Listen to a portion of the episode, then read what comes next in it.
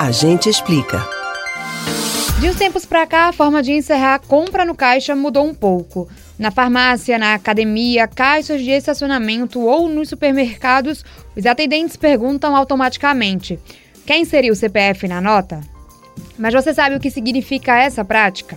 A iniciativa vem dos governos estaduais em uma tentativa nacional de conter a sonegação de impostos e aumentar o controle sobre a tributação fiscal de cada estabelecimento.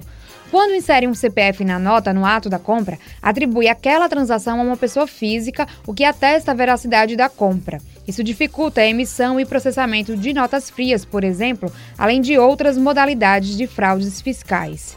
Por enquanto, os estados têm autonomia para escolher se entram ou não no programa e também para decidir quais serão as vantagens e benefícios oferecidos ao consumidor que acaba optando por colocar o CPF na nota fiscal.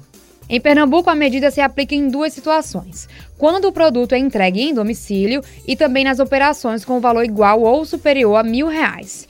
Quando o preço do produto for inferior a esse valor, mas você quer colocar o CPF ou o CNPJ na nota, você deve informar o vendedor e o vendedor também deve informar o fisco. Mas quais são os benefícios para os consumidores e também para os lojistas? Primeiro que os benefícios concedidos aos consumidores que colocam CPF na nota varia muito de estado para estado.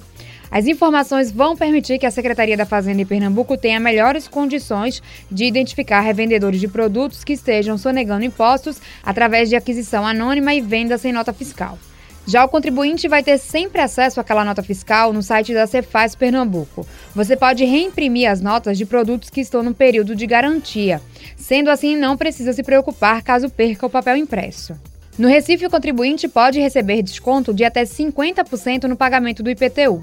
Toda vez que o contribuinte solicita a nota de prestação de serviço com o número do CPF, ele recebe um crédito de 30% do valor pago de imposto sobre serviços. O ISS é pago em estacionamentos, academias de ginástica, escolas particulares, faculdades, cursos preparatórios, cursos de idiomas, lavanderias e muitos outros estabelecimentos. Caso o cidadão no Recife tenha crédito superior a 50% do IPTU, ele terá a opção de escolher outros imóveis para usufruir do benefício que não se aplica para imóveis com débitos.